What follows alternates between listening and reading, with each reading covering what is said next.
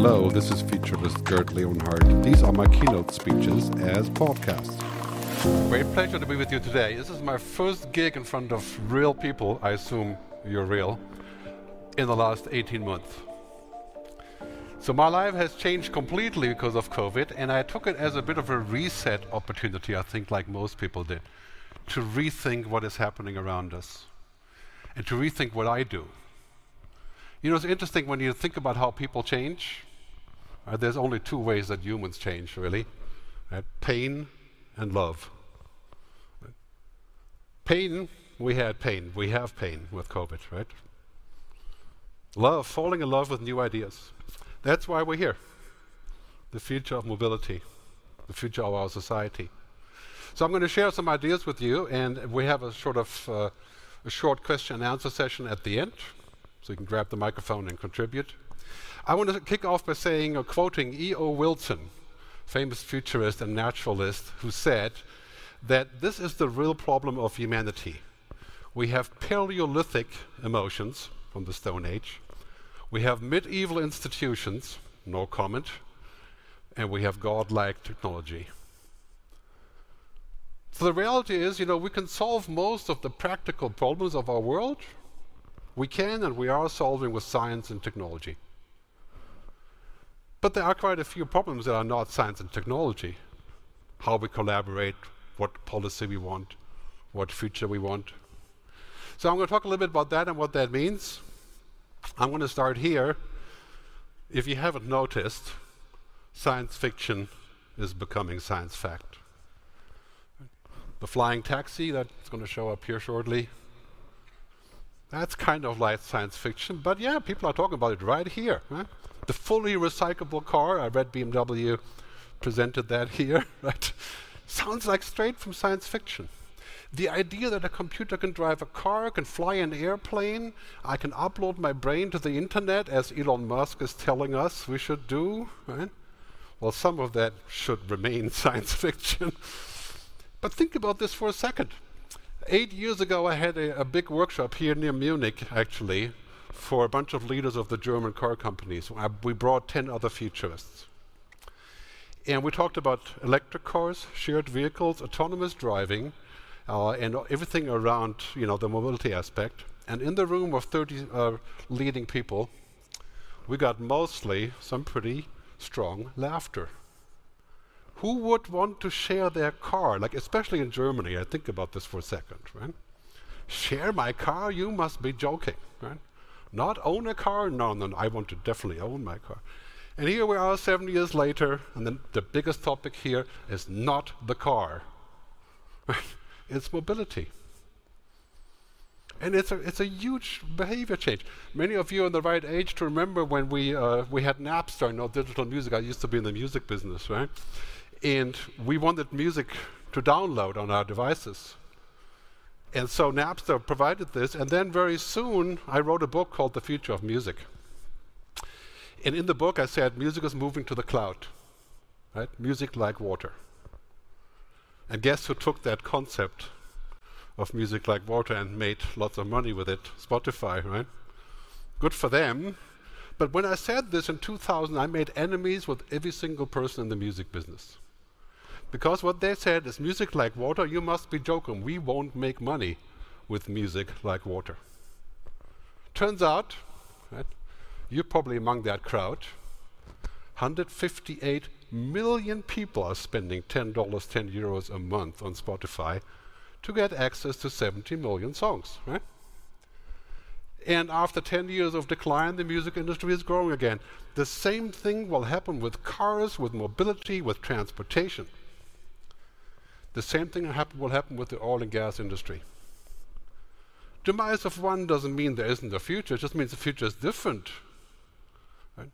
Of course, the oil industry is in, in deep trouble for other reasons. We'll talk about that later. But science fiction is becoming science fact. You've seen, I mean, I, I put together some clips for this event. There were thousands right, about all the possibilities of what is happening around us.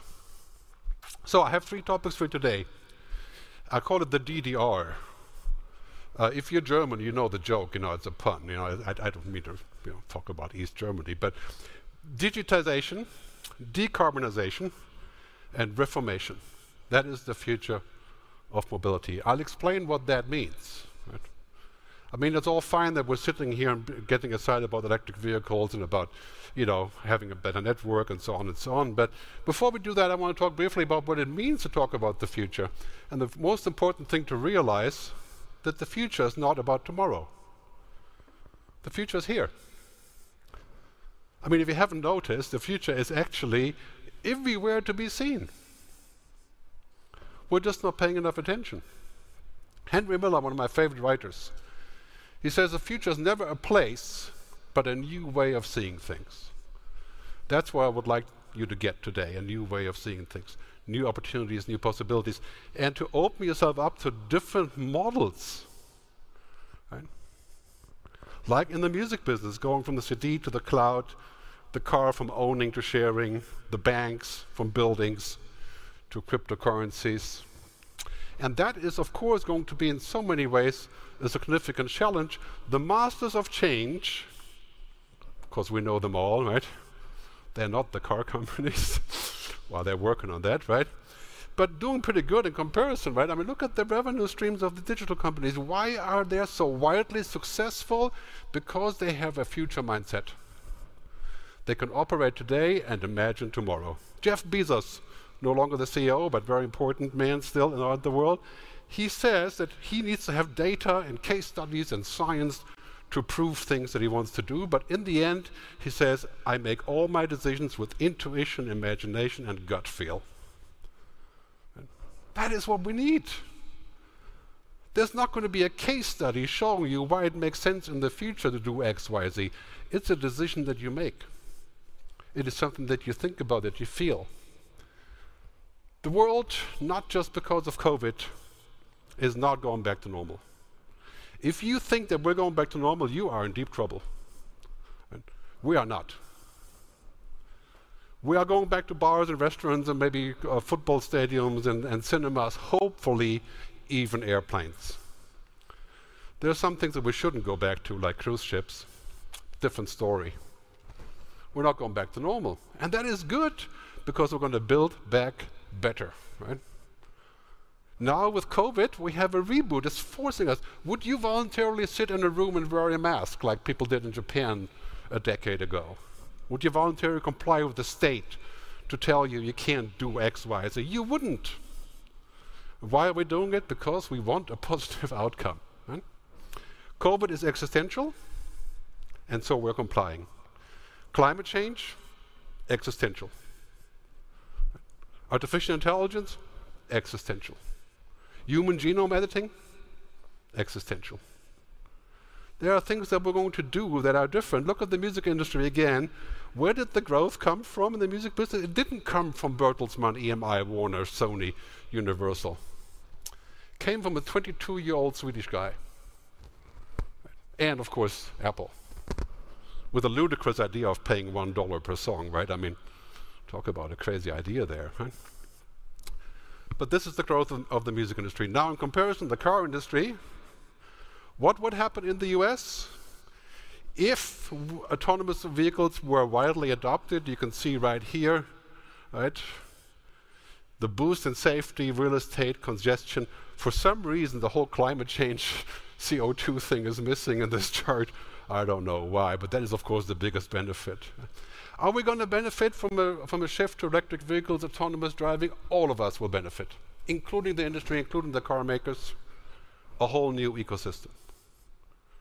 Let's not pretend for a minute this is optional, it's not.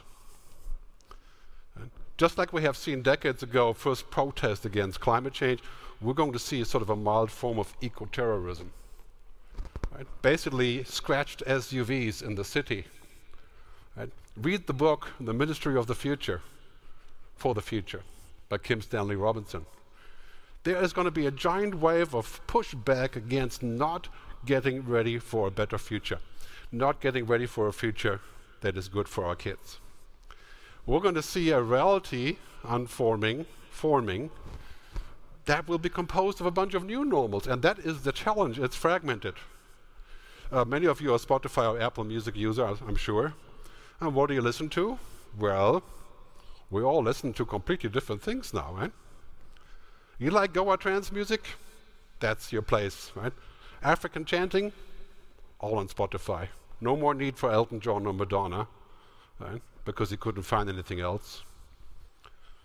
And so what's happening now is that things that were considered are undoable, unthinkable, are the new normal. The carbon tax. I'm talking about carbon taxes, okay, way beyond the current definition. Carbon tax for flying, for airlines, that is coming for sure, especially here. I live in Zurich, so I'm safe, but I'm kidding, I will pay it anyway.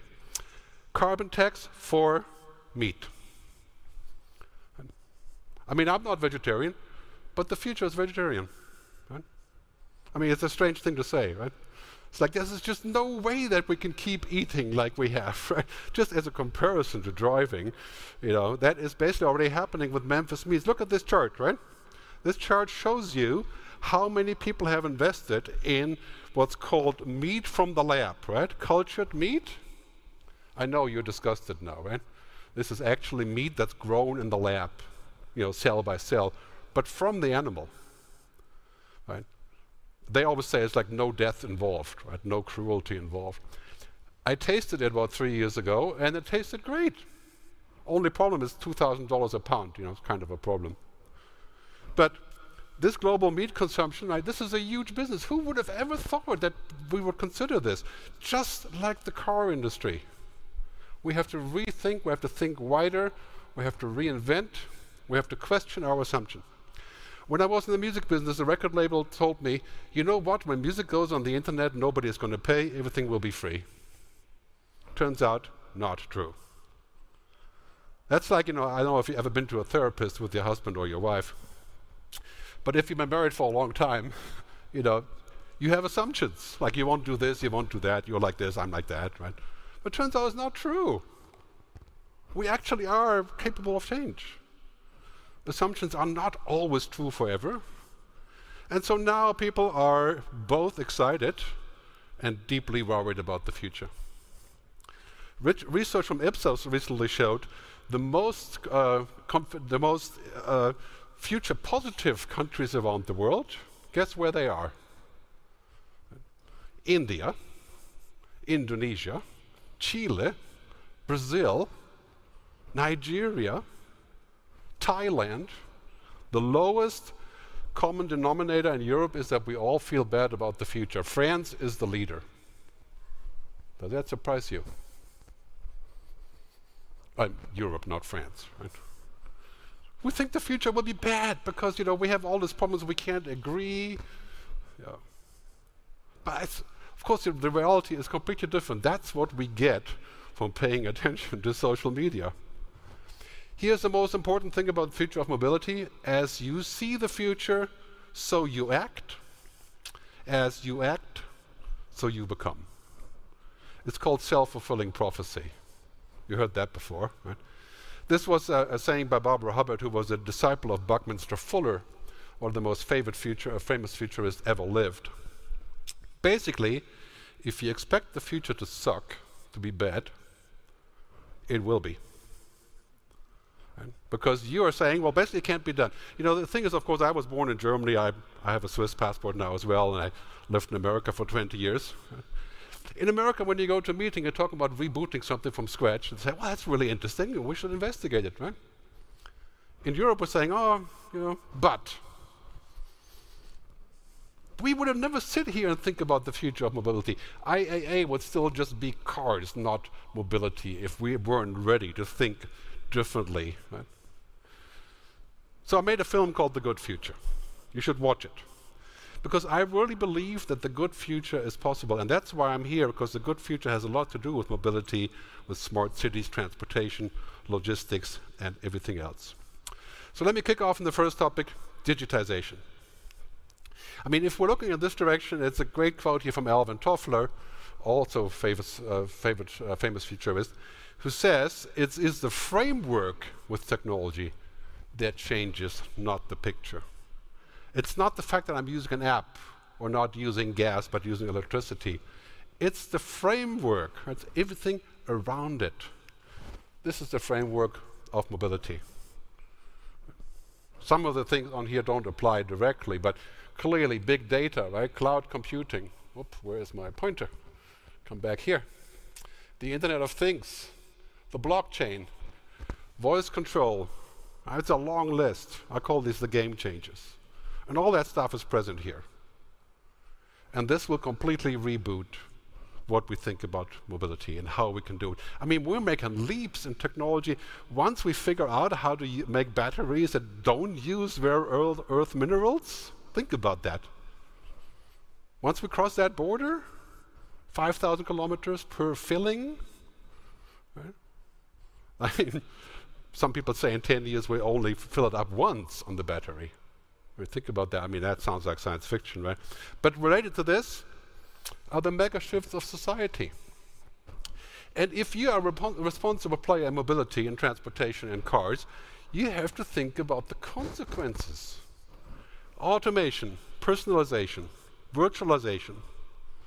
And this is chapter three in my book. You can download for free this chapter in 10 languages at megashifts.digital.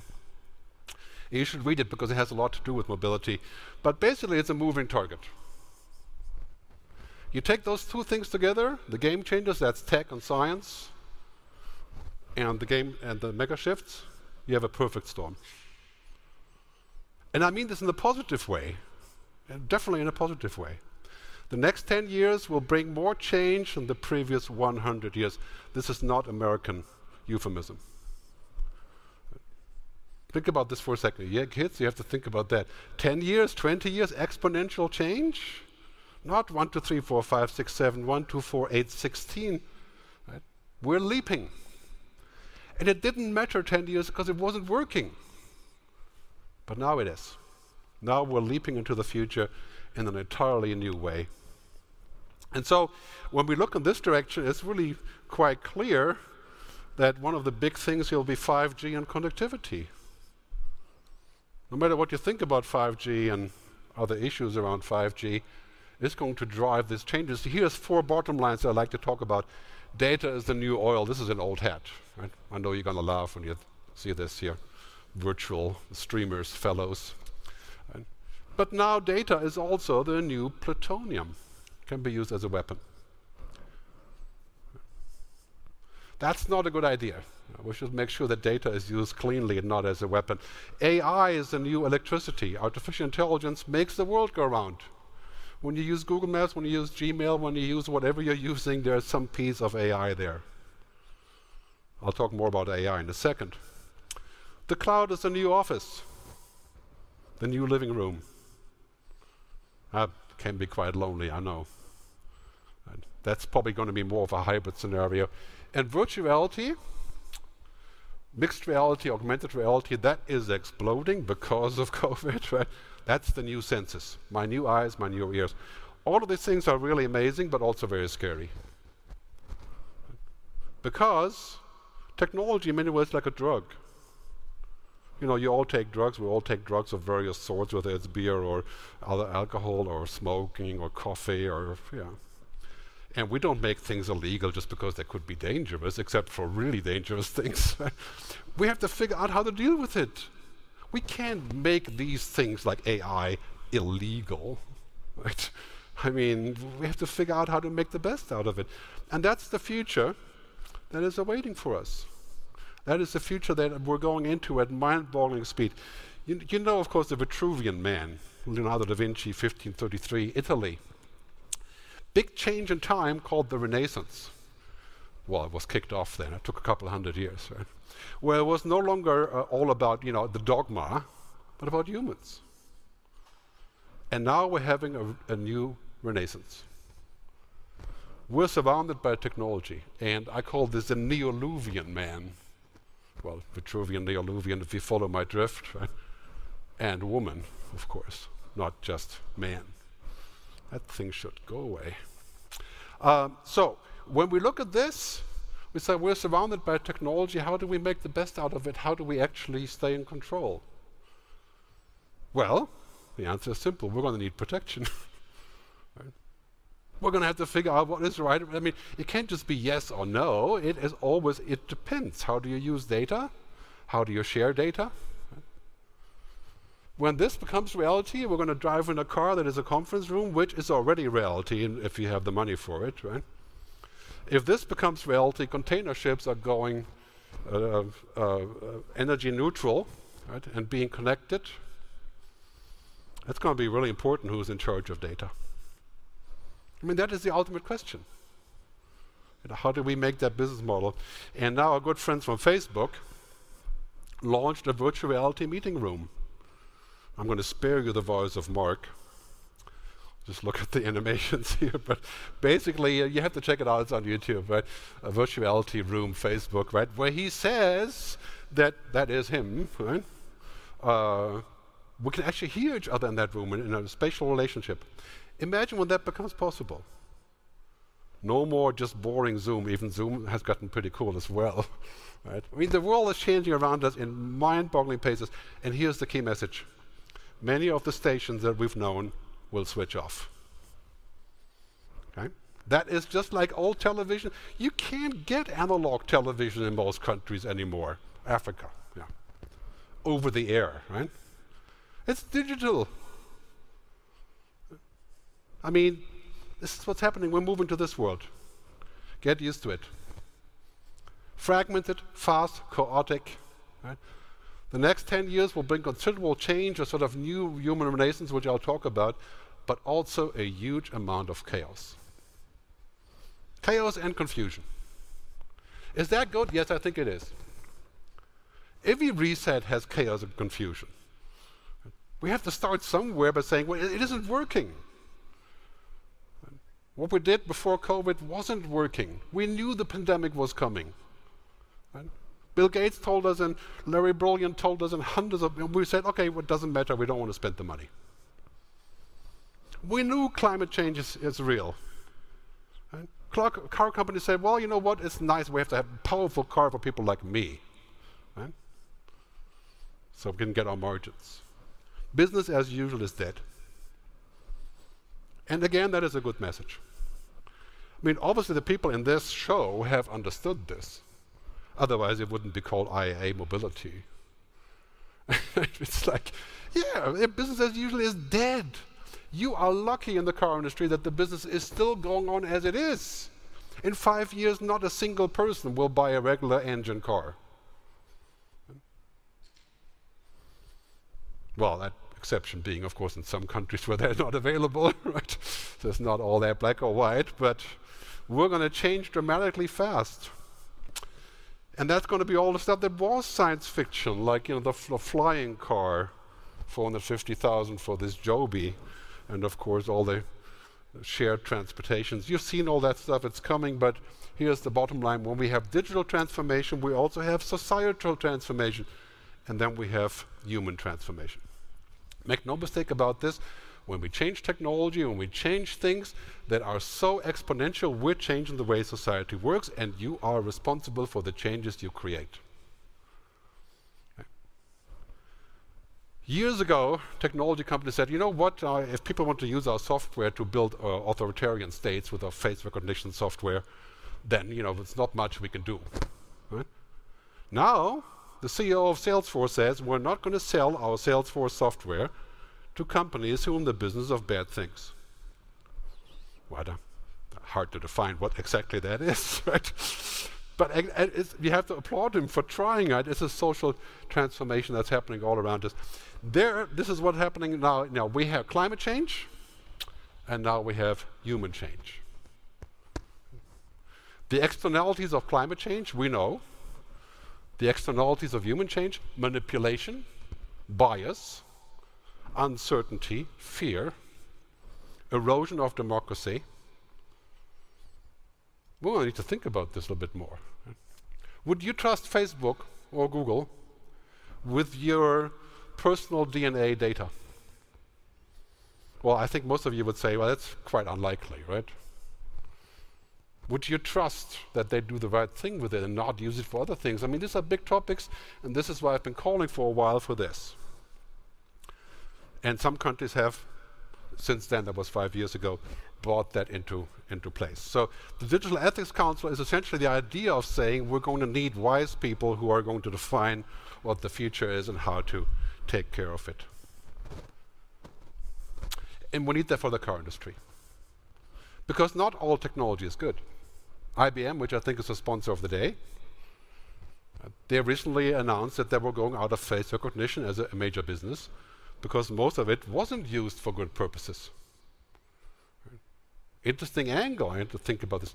Ethics is knowing the difference between whatever you're allowed to do, what technology allows us, and what is the right thing to do. And this is where we in Europe, I know this audience is global, but this is where we can take the lead in Europe. What used to make us slow, which is value and moral concerns, that's the future. That is our ticket to the future. Because many things in technology are amazing, like this, you know, using uh, Synthesia AI, we can instantly lip sync. In this video, you will learn how to react in the case of an unhappy customer in one of our stores. O atendimento ao cliente é fundamental e é necessário aprender a lidar com clientes irritados e descontentes. That's pretty Podem não ter impressive. recebido o nível de serviço Could be esperado. useful. And he, here we have the RoboDog. I've never seen nothing like this before in my life. Do you see this? This is the RoboDog used by the London Police Department. Since then, has been cancelled, right? Because the effect on the population wasn't as desired. And here's our friend Elon with his Neuralink.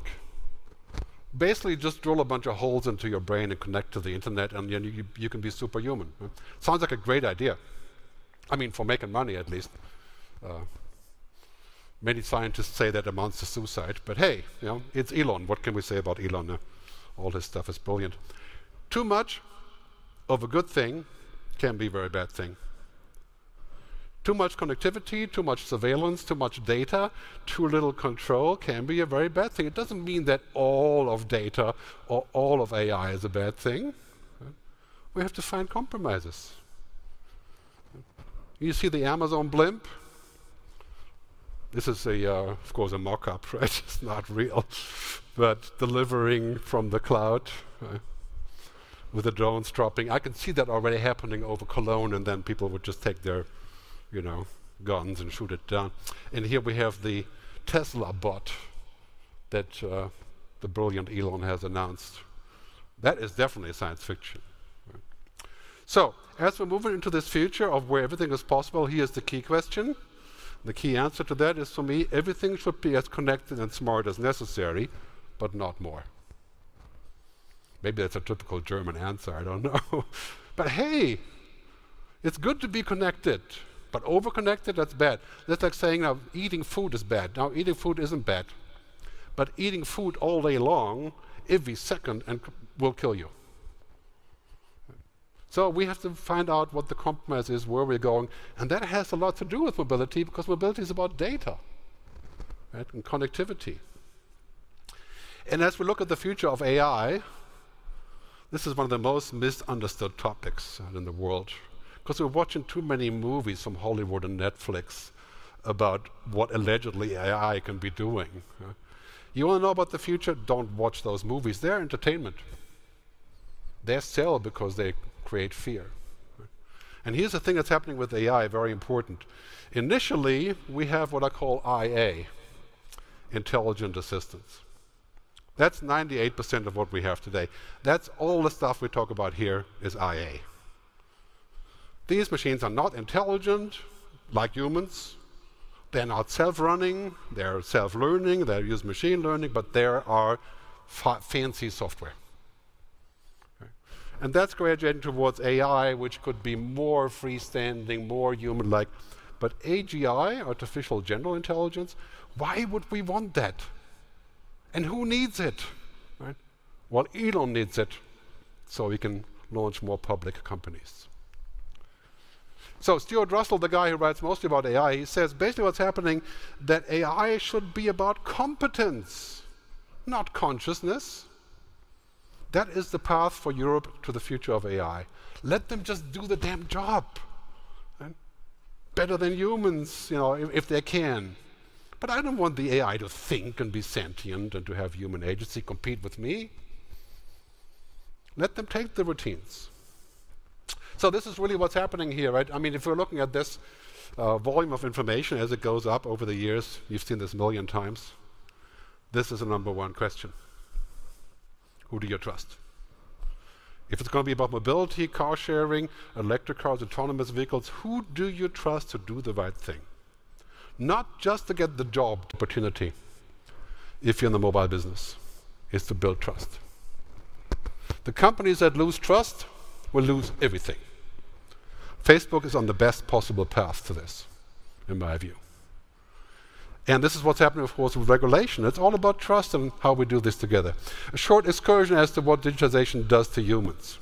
You've heard about GPT-3, the AI that can create human-like results by typing commands. Like this app here, you can watch it on YouTube. It's called Learn from Anyone. And learn from anyone is basically you go to a box and you type in a question for Elon Musk or Peter Drucker or anybody else that, that you want to talk about, and it gives you an answer, a live answer. Right? It's basically a response bot, a learning bot. Right? But of course, any of you who are on this turf, they know what's happening. This system is going to a large depository of millions of possible answers. And it's picking the keywords in the most interesting way but it has no idea who Elon is. It has no idea what the question is. It has no idea who I am. It just puts it together in a really amazing way. Good story about this. A Swiss couple traveled to Rio, older Swiss couple. They arrived in the evening. They wanted to go to um, um, a, a, city uh, nearby, about 50 kilometers away. And the application, Google Maps, said this is the quickest way and it led them through one of the most dangerous favelas in Rio because it's the quickest way. Right? Well, that is true at 12 in the morning, but not at 8 in the evening. It is the most, the best way to get killed, to go there at 8 p.m. And they certainly were almost killed. What does it say about Google Maps? Well, it's yeah, we, need a few upgrades there, but really what's happening is that AI doesn't know the context. It doesn't know why it's important. It doesn't care. It's efficient. Now, Google Maps can learn this, right? But think about the implications of this. Think about what it means for us. If you have kids, you got to think about this. This is the pyramid of work of the future. And as AI has taken over all of routines and logic, this part, right? Intellectual knowledge, AI can have that. Data information, that's a commodity. Your job isn't data and information. You're not a robot. You're not a machine. You're not data. Algorithms are different. Humans are not algorithms. So here's our job in the future. That's how you're going to save your career and maybe your company by having tacit knowledge, deeper knowledge, wisdom, understanding. That's what our kids have to learn in school. That's why they need to learn more than just science. Humanities. I mean, I grew up, I was a musician and producer. I went in the tech business, so I, I'm always drawing from that background. It's really important that we head in this direction. As machine learning is exploding, big topic here at this conference, on the flip side, we have this. We have the things that make us human. Try for a machine to do those things. To have empathy for a machine, come on, yeah? Machine doesn't exist. Values, consciousness, this is our future. Awesome humans on top of amazing technology. And that is so true for the car industry. There may be less work people working in the car industry because of decarbonization. Yes. But if you take a look at the music industry, again, the comparison, you have about 200,000 people who are now working on Spotify related offerings, data feeds, tour planning. 21 million people work on social media. That didn't exist 10 years ago. I guarantee you 75% of all the jobs in the car industry or mobility industry in 10 years haven't even been invented yet. Many, many new possibilities that come from this collaboration. So, about decarbonization. We're toast. We have 10 years to address urgent things. I mean, the, the stats are pretty clear on this. It, would, it will actually be happen quicker, quicker than we think, right? We used to think of that as a 20, 30 year time frame. Now it's 10 years. Right? We are now at a point where the biomass of what we have created, asphalt, concrete, is bigger than the biomass of the earth. All plant life and animals. We have created more stuff than, the, than the earth has before. This Google Labs shows you what we have done, Google Time Lapse. You can watch it on YouTube. It shows you all the things that we have done right? for progress. And I'm with progress. I'm solidly behind the idea of progressing. But COVID 19 was a test run for climate change. Right? Why was it a test run? Because COVID gave us a lot of pain and we reacted, and now we have to react even more to get everybody vaccinated. and now climate change is going to force us to react without mercy on what we have thought about. Frivolous flying, plenty of that that I used to do. Things that we can afford because nobody's looking. That's going to change. And that will unfold new possibilities, new things that we have. Pain and love, right? This is the pyramid of change. The next 10 years, everything that you know will be shaken up. And I maintain it's 95% opportunity, especially for Europe, as we're gearing up with responses for this. I mean, looking at the stats, everybody is talking about decarbonizing oil companies. Electric cars are reaching parity. I mean, I'm preaching to the choir here, right? The numbers are there. But again, let me remind you of this. We will not get there if we keep on going with business as usual. Don't be like the record labels who said for a long time, we are not going to support the internet because it changes what we can do and how we can control things. And who is more important than the record labels now? The tech companies. They own the business. Take a good lesson from this. So green companies' share prices are exploding. I mean, this is obviously happening everywhere. ESG is exploding, environmental, sustainable governmental investing. And yes, in many ways it's a fig leaf, right? You say, I do sustainable investing, I'm clear, right? You're not. It's a good start, though. Bottom line on this really is decarbonization is not a degrowth idea. It's not that we're going to have to stop everything that we're doing. We have to stop certain things, like, for example, cruise ships, possibly. It is the biggest opportunity of humanity in the next decade. Decade, not 20 years.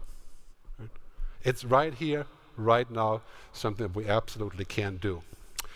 And we have to focus on a holistic approach. This is what I like about this event. This is an ecosystem. It's everything put together. It's all the things that we are that we like, that we're looking at coming together, because now we have this hype curve that you see many times from Forrester, right? I'll play it again because it's pretty impressive actually. Uh, if you're looking at the hype curve, the red dots here, the red dots are the next uh, zero to two years. That means now. I mean, it's amazing how many things are happening now.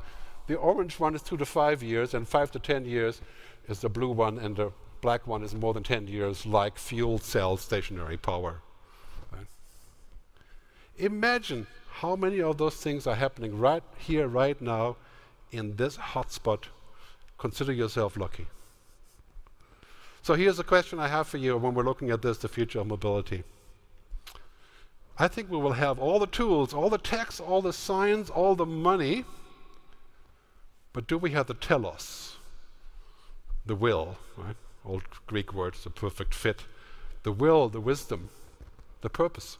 Do we make the right decisions? Do we go through the pain when we have to? Do we fall in love when we can? Of course, this is a question of policy, of government, of everything else.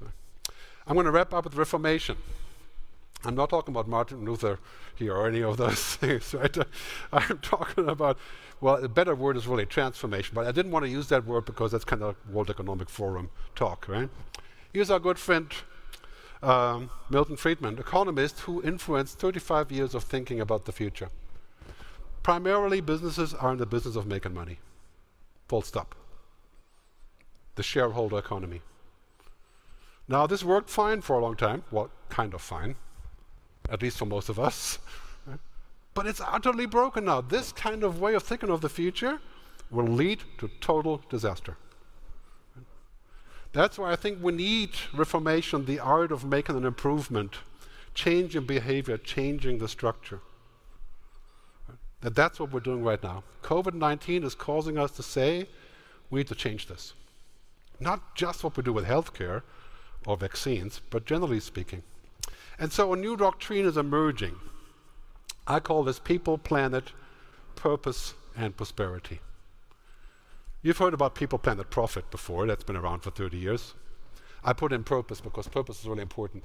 That is the question of why we're doing something and who is doing it. Why are we interested in mobility as a service? Why are we building new kinds of engines? Why? Well, we're doing this because we want to uh, achieve a collective good, right? Not just make jobs. I mean, interesting to say, you know, the oil industry makes many jobs. Right? Facebook has many jobs. Sometimes it's interesting to see that the companies that do the worst things for the planet, like Facebook, make the most money. Facebook makes $110 million profit per day. Right? What are they contributing to our future? Well, I'll leave that hanging in the room there. Right? So, new doctrine that's unfolding, especially as we're coming out of COVID. And I would dare say we're going to see a kind of golden era after, we, after we're moving a little bit out of the current crisis. A strange global golden era where everything is changing and lots of opportunities exist, where we have to be agile, not just functional. Again, pain and love. So, here, very important in this transformation that we're pivoting. The car industry is pivoting, the transportation industry is pivoting, the airline industry wants to pivot. That is a tough one, right? pivot to a new sustainable way of doing things, thinking of new ways, right? especially three waves of that pivot. Yeah, they're painful, but they're ultimately going towards a total reset of what we are and what we can do. Four points we have the, ca the catalyst of COVID, climate change, the new economic logic, and of course, inequality. You know that inequality was in a good way before COVID, but now the poor people are getting poorer because of COVID and the rich are getting richer. Right?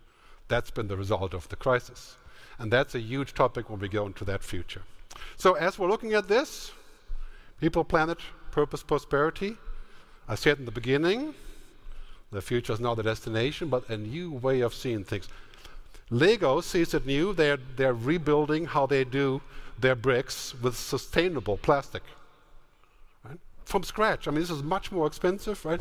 Swiss Re, a Swiss insurance company, has said they're going to stop supporting insurance claims by oil companies and coal, comp coal companies primarily. They're going to stop supporting business models like this. Of course, you know what's happening with Shell, and you know what's happening with the vaccine debate. That is kind of breaking our copyright patent concept, right? You've seen what's happening with corporate tax. We're going to see a 50% global tax on all uh, corporations coming up. That was discussed for 50 years. That's finally happening, and of course, the Green Deal. You may think whatever you want about the European Commission, but they are an engine of that change. This is a tough job, thankless job.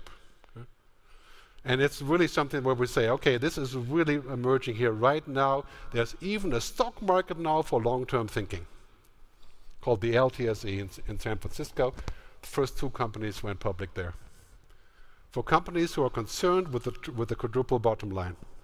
So take this as a guideline for the future of mobility and the future of what we can do there. If I could distill it down into one concept that we are pursuing in New Zealand, it is simple and it is this kindness. Jacinda Ardern, right? The most interesting figure to emerge in the COVID crisis. She says the principle of government is kindness, right? I mean, think about that. What if we said that here in Germany? That would be quite something. A whole new way of looking at the future. We do. We need a new capitalism. We need a capitalism that's more fair, more equitable, more sustainable capitalism. Uh, capitalism that values not just all shareholders, but also all stakeholders. And if we can put those things together, I think it can be a new capitalism, be very exciting for everybody. Yeah, Mark Benioff, the CEO of Salesforce, right, talks about a new capitalism. I mean, these are large stories that are going to impact our choices. We're moving in this world from ecosystems, and God knows mobility in the car industry, there were the biggest egos around. Right? It's basically my way or the highway, or my way is the highway. Right? And now, it's this.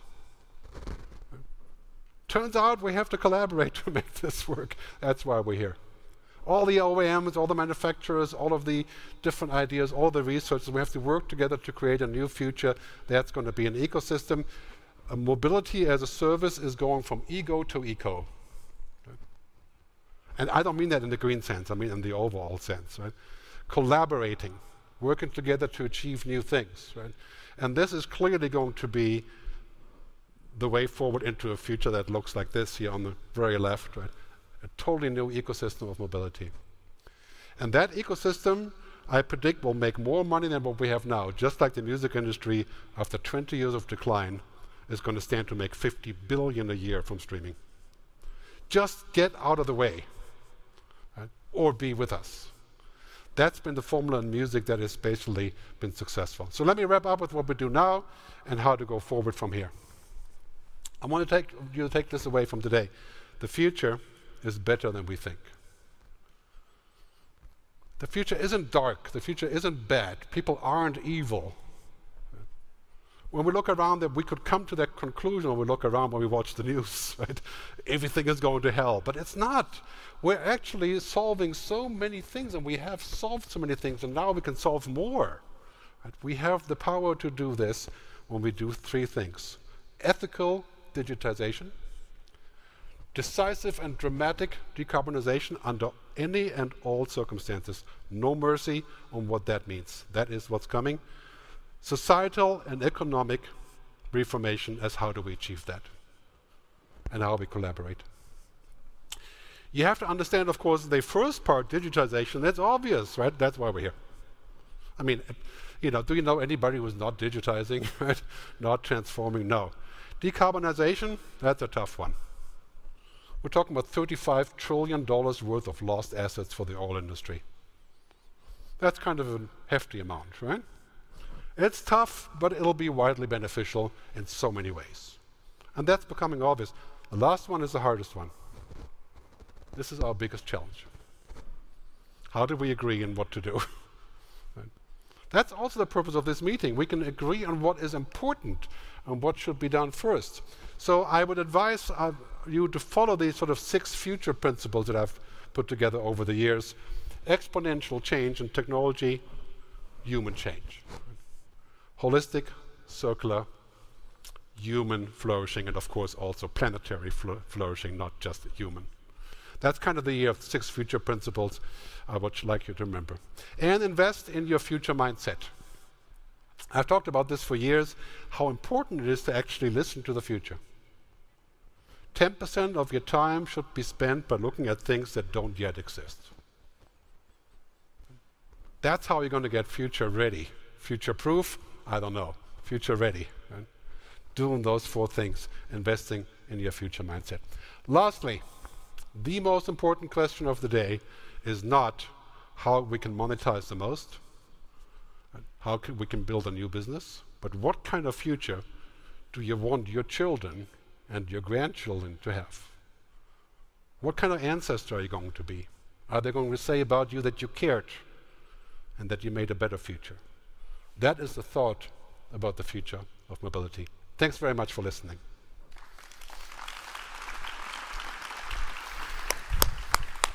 Oh, so much food for thought there. And I wish we had more time. So let me do this as a request. If you got a question, make it a quick question as much as you can give it a direct answer because we have about three or four minutes before our next speaker comes in.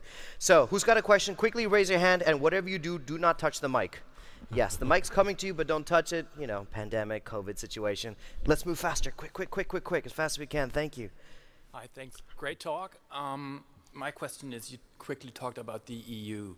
How do you um, can leverage the um, inertia of governments and maybe the EU with the speed that the companies need to have right now? Great question. All right. Well, you know, I think uh, governments are responding to the need for speed already. but this is a question of who we vote for and who we ask for, and we get what we deserve. it's an interesting angle. I mean, we, we ask companies what we want, we ask governments what we want, and it turns out around the world, you know, the leading politicians around the world, they're women and they're young people. Is that a surprise? No. Uh, we're going to see a lot more momentum there, is basically what we ask for. And once we're asking, Gandhi said, 5% of the population pushing for something important, change will come. If we find 5% here that says this is really important, it will happen. Well, that was amazing. Thank you for taking that question. I know there's so much food for thought. I saw the phones out. I was taking pictures as well. It was absolutely amazing. Guys, can we please give a wonderful applause for Gerd Leonhard? Thank you. Thank you. This is Gerd Leonhard, Futurist. Thanks for listening to my podcast. Check out my videos at gerdtube.com on YouTube.